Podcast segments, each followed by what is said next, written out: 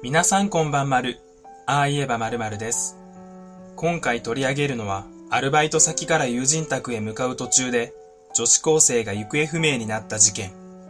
彼女のポケベルやハンカチを所持していた、どう見ても犯人としか思えない男が逮捕されるも、起訴されることはなかった。動画ではこの男がなぜ不起訴になったのかや、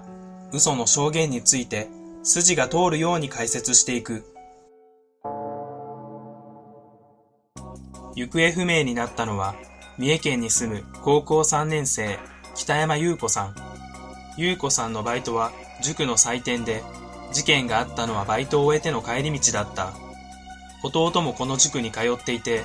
いつもは母親が軽トラックで二人を乗せて帰宅するが、この日はたまたま母親と弟が普通乗用車で、優子さんは自転車で別々に行動することになった。1997年6月13日、優子さんは中学時代の友人 A と自宅で一緒に勉強する予定だったため、バイト後、弟を迎えに来た母親と途中で別れ、友人 A 宅へ向かう。20時過ぎ、優子さんは公衆電話から友人 A に、あと10分ほどで着くと連絡。この後行方不明になる。23時頃、友人 A から自宅へ、約束の時間をとっくに過ぎているが、優子さんが来ないと電話がある。その後、優子さんの家族と友人 A とで周辺を捜索するが、見つけることはできなかった。翌午前2時、警察に通報。家族や友人 A が優子さんのポケベルを何度も鳴らすが、応答はなかった。16日、優子さんの高校の友人 B が優子さんのポケベルに電話番号を送ったところ、電話がかかってくる。出たところで無言で、何度か無言電話がかかってきた後、男性の声で返事がある。友人 B が優子さんの居場所を尋ねると、知らないと話し、ポケベルは拾ったと回答。さらに次の電話では、優子さんを駅まで送った。優子さんにお金を貸したから、引き換えにポケベルを預かったと話していた。20日、電話の男から会いたいと言われた友人 B は、指定されたショッピングセンターに、優子さんの母親と共に訪れるが、男は現れなかった。25日、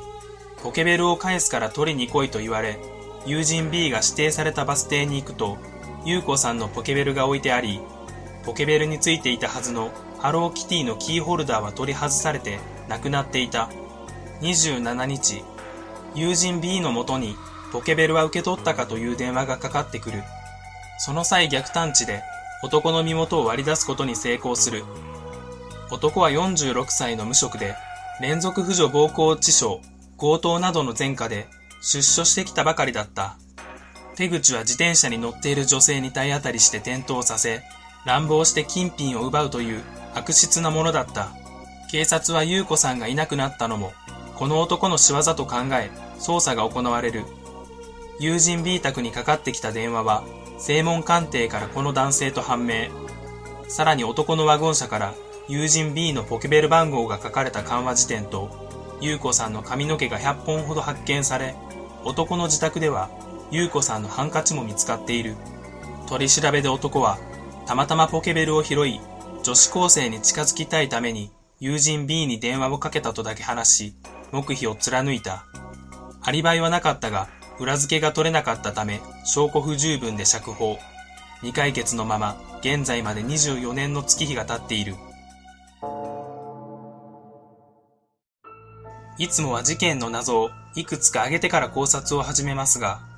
どう考えてもこの電話をかけてきた男以外、怪しい人物がいない。謎といえば、なぜ起訴されなかったくらいでしょうか。まずはこの男が言うように、本当に犯人でないのなら、どのようなケースが考えられるのかを考察していきます。男の証言通り、偶然ポケベルやハンカチを拾ったというのは理解できるが、ワゴン車の中に髪の毛100本が見つかったことの説明がつかない。もしかしたら、この情報自体が誤報の可能性があるのではないか。ついに事件概要まで疑い出したかというツッコミは、もう少し待っていただきたい。髪の短い女性が、これだけの本数の髪が抜けるということは、かなり激しい抵抗があったはず。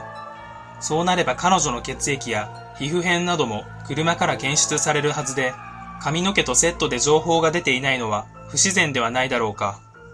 髪の毛をそれだけ放置していることから、車内の清掃はしていないと考えられ、血液や皮膚片の情報がないということは、そもそもこの髪の毛の情報が間違っている証拠ではないだろうか。そもそも犯行現場であるワゴン車を全く掃除もせず、髪の毛を大量に残しておくのも不自然である。電話の男が友人 B に対して5万円を貸していたため、ポケベルを代わりに預かったと言ったことと、警察に対して拾ったと話したことで食い違いがあるが、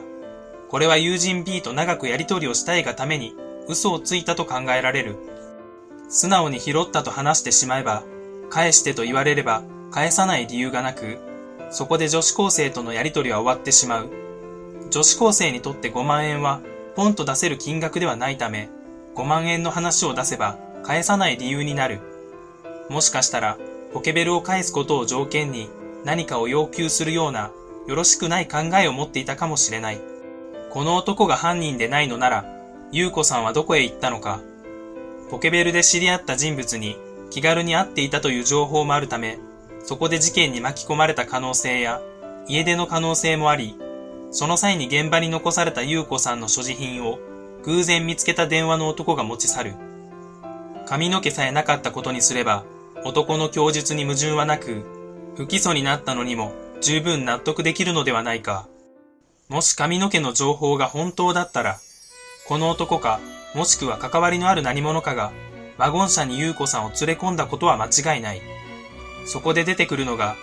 誰か別の人物が反抗して、それをかばっている可能性。